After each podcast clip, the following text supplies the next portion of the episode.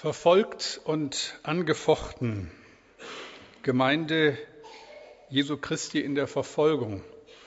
Auf der Weltkarte seht ihr, wenn ihr genau hinschaut, unser Land Deutschland. Kaum zu entdecken, grau, schwer zu finden, leicht zu übersehen. Auf dieser Karte ist dieses Grau in Grau ein nur schwer zu überschätzender Vorteil. Grau bedeutet, Christen dürfen in diesen Ländern ohne jede Einschränkung sich versammeln, Gottesdienst feiern und fröhlich das Evangelium weitersagen. Wohl den Christen, die in grauen Ländern wohnen. Das ist bei den hier bunt eingefärbten Ländern anders. Je dunkler die Einfärbung, desto höher der Grad an Verfolgung der christlichen Gemeinde. In einigen Ländern, das wissen wir, ist es wirklich lebensgefährlich, sich zum Glauben an Jesus Christus zu bekennen. Nach wie vor sind es überwiegend Christen, die weltweit um ihres Glaubens willen verfolgt werden. In den letzten hundert Jahren, ich weiß nicht, ob ihr das so wisst oder gegenwärtig habt, in den letzten hundert Jahren sind mehr Christen als Märtyrer gestorben als in den 1900 Jahren zuvor zusammen. Aber auch noch nie in einem Jahrhundert sind so viele Menschen Christen geworden. Allein in China, so vermutet man, sind es etwa 100 Millionen Menschen, die heute sich zu Christus bekennen und von denen wir hoffen, dass wir sie einmal im Himmel wiedersehen. Menschen, die trotz unglaublicher Zeiten, schrecklicher Verfolgung am Glauben festgehalten haben. Die Frage ist dann immer wieder, wenn man das so aus der Ferne betrachtet, mit Abstand, zur Kenntnis nimmt, wie hält man sowas durch? Was macht die Menschen stark? Was macht uns stark, sollten wir je in eine ähnliche Situation kommen? Ich lese uns aus der Bibel aus dem Neuen Testament 2 Timotheus 2 ab Vers 1. Timotheus, mein lieber Sohn, werde stark durch die Gnade, die Gott dir in Christus Jesus schenkt. Was du von mir gehört hast, das sollst du auch weitergeben an Menschen, die vertrauenswürdig und fähig sind, andere zu lehren. Sei bereit, als ein treuer Kämpfer für Christus Jesus zu leiden. Denke an Jesus Christus, der als Mensch aus dem Geschlecht David stammte und von den Toten auferstanden ist. Das ist die Botschaft, die ich predige. Und weil ich sie predige, leide ich und wurde angekettet wie ein Verbrecher. Aber das Wort Gottes lässt sich nicht in Ketten legen. Ich bin bereit, alles zu ertragen, damit jene, die Gott erwählt hat, durch Jesus Christus gerettet werden und ewige Herrlichkeit bekommen. Dies ist ein wahres Wort. Wenn wir mit ihm sterben, werden wir auch mit ihm leben. Wenn wir mit ihm leiden, werden wir auch mit ihm herrschen. Wenn wir ihn verleugnen, wird er uns auch verleugnen. Wenn wir untreu sind, bleibt er treu, denn er kann sich selbst nicht verleugnen. Ich bete. Vater im Himmel, das ist so ein Geschenk, bewahrt und geschützt und frei zusammenzukommen und Gottesdienst zu feiern. Und wir wollen an die denken, bei denen das so überhaupt nicht möglich ist. Und ich bitte, dass uns das bewusst wird und dass uns das dankbar macht und dass es uns auch aus mancher Lethargie reißt. Herr, offenbare dich in unserer Mitte, öffne meinen Mund, dass er deinen Ruhm verkündigt. Amen. Im vierten Jahrhundert lebte in einem kleinen Kloster im Nahen Osten ein Mönch. Telemachus hieß er. Er studierte das Wort Gottes und betete viel. Eines Tages hatte er den Eindruck, Gott will, dass er nach Rom geht. Wie das so manchmal in unserem Leben ist, da verdichtet sich etwas zu einer Führung Gottes in unserem Leben, die wir erst nicht wahrnehmen wollen, aber dann ist es doch so. Und bei ihm war es so. Rom war damals die größte Stadt, größte bekannte Stadt, und der Mönch hatte alles andere, nur keine Lust, nach Rom zu gehen. Aber Gott ließ nicht locker, und so kam Telemachus nach Rom und war über die Stadt erschrocken. Damals, wie gesagt, eine riesige Stadt für damalige Verhältnisse, aggressive Menschen, Gewalt und unglaubliche moralische Abgründe, die den Mönch sehr erschrocken haben. Am meisten betroffen war er von den Gladiatorenkämpfen in der Arena Roms, im Amphitheater. Da kämpften Männer mit wilden Tieren und gegeneinander bis zum Tod. Telemachus besuchte eine solche Veranstaltung und sah, wie ein Gladiator, bevor es losging, vor den Kaiser trat, die Loge des, Loge des Kaisers grüßte und sagte, die Todgeweihten grüßen dich. Und dann begannen die Kämpfe auf Leben und Tod. Telemachus hielt das nicht aus. Er stand auf, trat in die Arena und schrie, im Namen Jesu, ich verbiete euch das, hört auf damit. Die Menge wurde unruhig und forderte einige der Gladiatoren auf, stopft ihm das Maul, tötet ihn. Ein Gladiator trat heran und stieß sein Schwert in den Bauch von Telemachus. Der rief im Sterben noch einmal im Namen Jesu, ich verbiete das. Als er im Sand verblutete, hielten die anderen Gladiatoren inne. Es wurde totenstill in der Arena. Und dann verließen die Zuschauer einer nach dem anderen das Kolosseum. Niemand sagte etwas. Und nie wieder fand in dieser Arena solche Kämpfe statt. Es war das Ende der grauenhaften Spiele in den Arenen Roms. Wer sagt uns, dass es leicht ist, Jesus nachzufolgen? Wer sagt, dass die Zeiten immer so ruhig und bewahrt sind, wie wir sie gar nicht anders kennen? Ich habe so gedacht bei der Vorbereitung dieser Predigt, beim Lesen dieses Textes, den Paulus an Timotheus schreibt, wie muss es einem Pastor gehen, der zum Glauben ruft und gleichzeitig weiß, dass er damit die Menschen, die diesem Ruf folgen, unglaublichen Gefahren aussetzt. Dagegen ist das, was wir so erleben, ja Kinderkram. Und doch schon schwer genug. Paulus schreibt an seinen jungen Kollegen, sei bereit, als ein treuer Kämpfer für Christus Jesus zu leiden. Da bin ich doch versucht zu fragen, Paulus, muss das sein? Lass den jungen Mann doch in Ruhe. Wir leben nur einmal und warum wegen einem Bekenntnis alles aufs Spiel setzen? Warum? Das ist jetzt fast 2000 Jahre her und seitdem hat sich eigentlich nicht so viel verändert. Schauen wir gen Osten, schauen wir nach Indien. In diesem riesigen Land gibt es aktuell Christenverfolgung. Im vorigen Jahr zerstörten, zerstörten extremistische Hindus im ostindischen Orissa mit Gewehren, Macheten oder brennenden Fackeln bewaffnet ganze Dörfer der Christen. Viele der Gläubigen verbrannten bei lebendigem Leib in ihren Häusern. Etwa 54.000 Menschen flohen in die Wälder. Einer der betroffenen Familienväter, Abraham Mali, berichtet, wir hatten große Angst. Einer schlug mich nieder, dann brannten sie die Kirche ab und plünderten die Häuser. Meine Frau war hochschwanger, auf der Flucht verlor sie unser Baby. Bitte betet für uns. Warum? Warum halten Menschen unter solchen Umständen Jesus die Treue? Ein weiteres Land in Fernost, Laos. In Laos ist es strengstens verboten, das Evangelium zu verkündigen. In dem kleinen Dorf Katyn weigerten sich 53 Christen, ihrem Glauben abzuschwören. Sie verloren fast alles. Die Polizei schaute weg, als man ihre Schweine schlachtete und das Fleisch an die Menge verteilte. Das Christentum wurde in diesem Dorf offiziell verboten. Wer dem Verbot nicht Folge leistet, muss den Ort verlassen. Und ich frage wieder, warum? Warum bekennen sich Menschen zum dreieinigen Gott, wenn das ihre Existenz kostet? Und eine letzte Folie. Zentralasien. In diesen Staaten, Aserbaidschan, Usbekistan, Turkmenistan und Tadschikistan, ist es zum Teil sehr schwer geworden, Christ zu werden und vor allem Christ zu sein. Im März 2007 wurde Pastor Dimitri Schestakow wegen seiner christlichen Aktivitäten zu vier Jahren Haft verurteilt.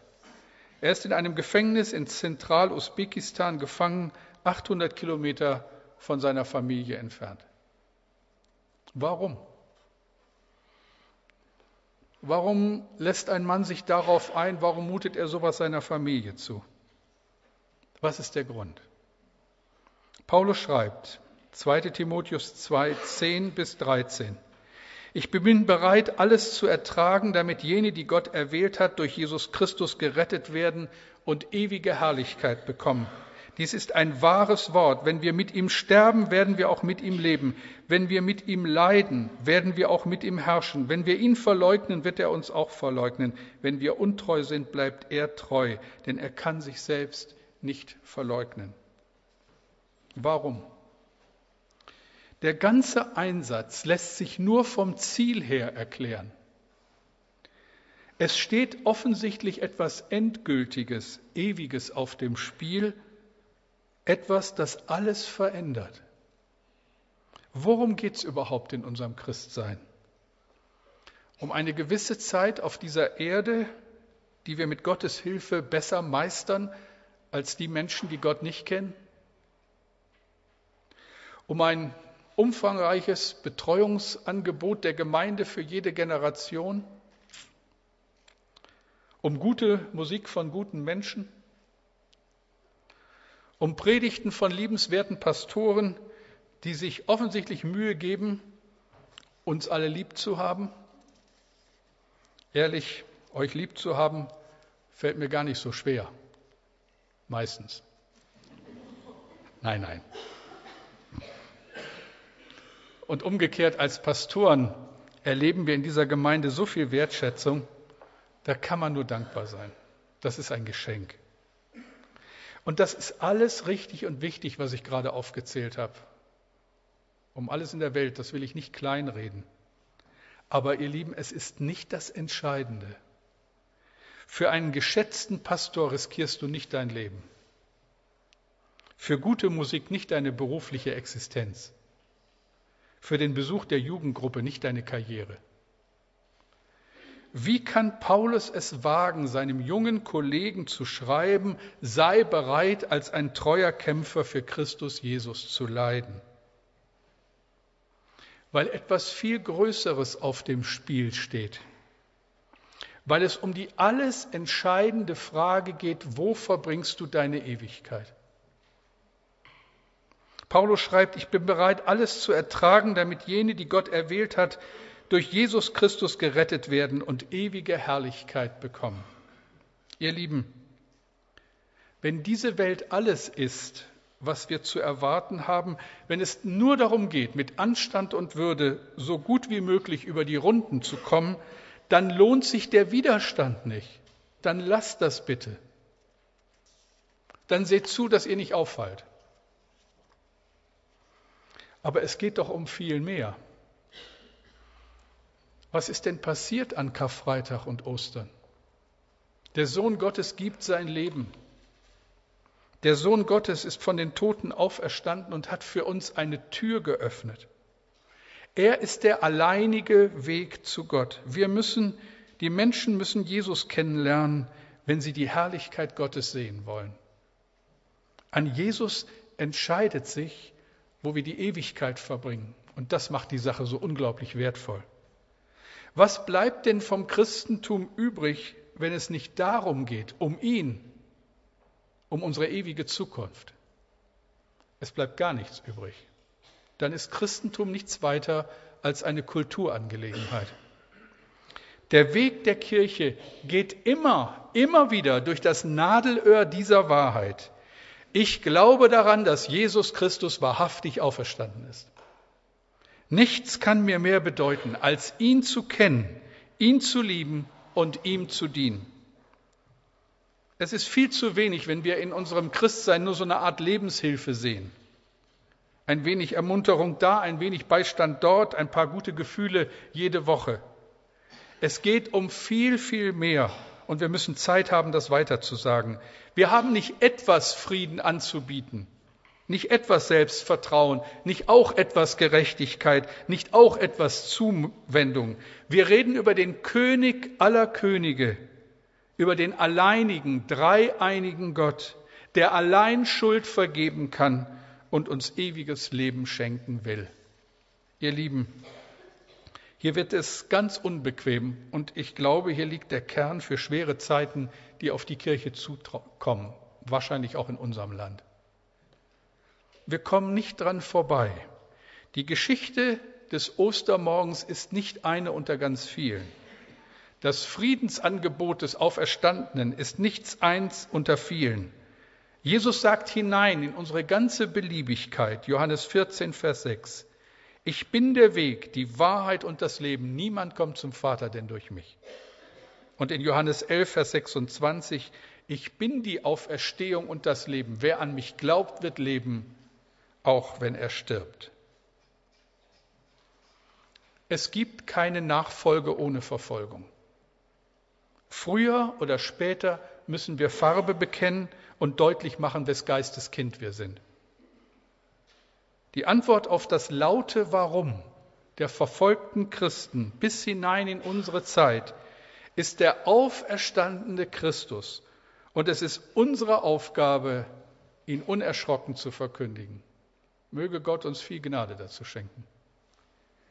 Ende des ersten Jahrhunderts führte der römische Kaiser Domitian die erste systematische Christenverfolgung durch. Er war angetreten, die Christen vom Erdboden auszulöschen. Hatte zur Folge, dass überall hin und her in den Dörfern und Städten Christen aufs äußerste verfolgt, ermordet und vertrieben wurden. Und die junge Gemeinde war damals wie gelähmt. Es gab viele innere Spannungen, alles war ja noch so im Entstehen. Es schien so, als wenn die Mächte, die dunklen Mächte dieser Welt sich gegen die Gemeinde verschworen hätten und die junge, keine, junge Gemeinde keine Chance, aber auch nicht die Spur einer Chance hatte, das zu überstehen. Einen der Leiter, der führenden Leute dieser Bewegung, dieser urchristlichen Bewegung am Anfang der neuen Zeit war der Apostel Johannes. Ihn hatte man verhaftet und in die Verbannung auf die Insel Patmos geschickt.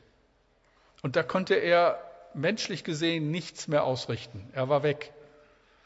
Er konnte nur beten. Und er hat gebetet. Und was passiert? Auf der Insel Patmos erscheint dem Johannes der Auferstandene in einer Vision. Und plötzlich verändert sich alles. Plötzlich hat die Zukunft nichts mehr Bedrohliches. Plötzlich kommen die wirklichen Machtverhältnisse ans Licht. Der Auferstandene erscheint dem Johannes und sagt, Offenbarung 1, Vers 18, Fürchte dich nicht. Ich bin der Erste und der Letzte und der Lebendige. Ich war tot und siehe, ich bin lebendig von Ewigkeit zu Ewigkeit und habe die Schlüssel des Todes und der Hölle. Das rückt alles in ein völlig anderes Licht. Magnus Malm schreibt in einem seiner Bücher, Genauso legt er heute die Hand auf seine furchtsame und geliebte Kirche und sagt etwa so, Fürchte dich nicht. Ich, der gekreuzigte und auferstandene, habe alle Schlüssel zur Zukunft der Kirche. In meiner Auferstehung habe ich über all die Mächte triumphiert, die heute über euch zu triumphieren scheinen. Ihr Lieben, darauf bauen wir, darauf hoffen wir, auch für all die Schwestern und Brüder, die heute unter ganz, ganz anderen Umständen zusammenkommen und Gemeinde sind und Christus feiern. Die zeitgleich mit uns zusammen sind, irgendwo jetzt auf dieser Erde, die vielleicht schon diesen Tag mit Gottesdienst begonnen haben und die ihn beschließen werden, lange, wenn wir schon wieder zu Hause in unseren Häusern sind. Auf diesen Herrn bauen wir, auf ihn vertrauen wir. Das bekennen wir und dafür wollen wir beten. Ich denke, es ist gut, wenn wir uns jetzt ein paar Augenblicke der persönlichen Stille nehmen, wo jeder, so wie es ihm ums Herz ist, für unsere verfolgten Schwestern und Brüdern beten kann. Und dann wollen wir aufstehen und hier von vorne noch einmal beten und zu uns bewusst als Gemeinde vor Ort hinter die stellen, die unter ganz anderen Umständen ihren Glauben leben. Lasst uns erst einmal ein paar Momente ganz stille sein und dann beten wir.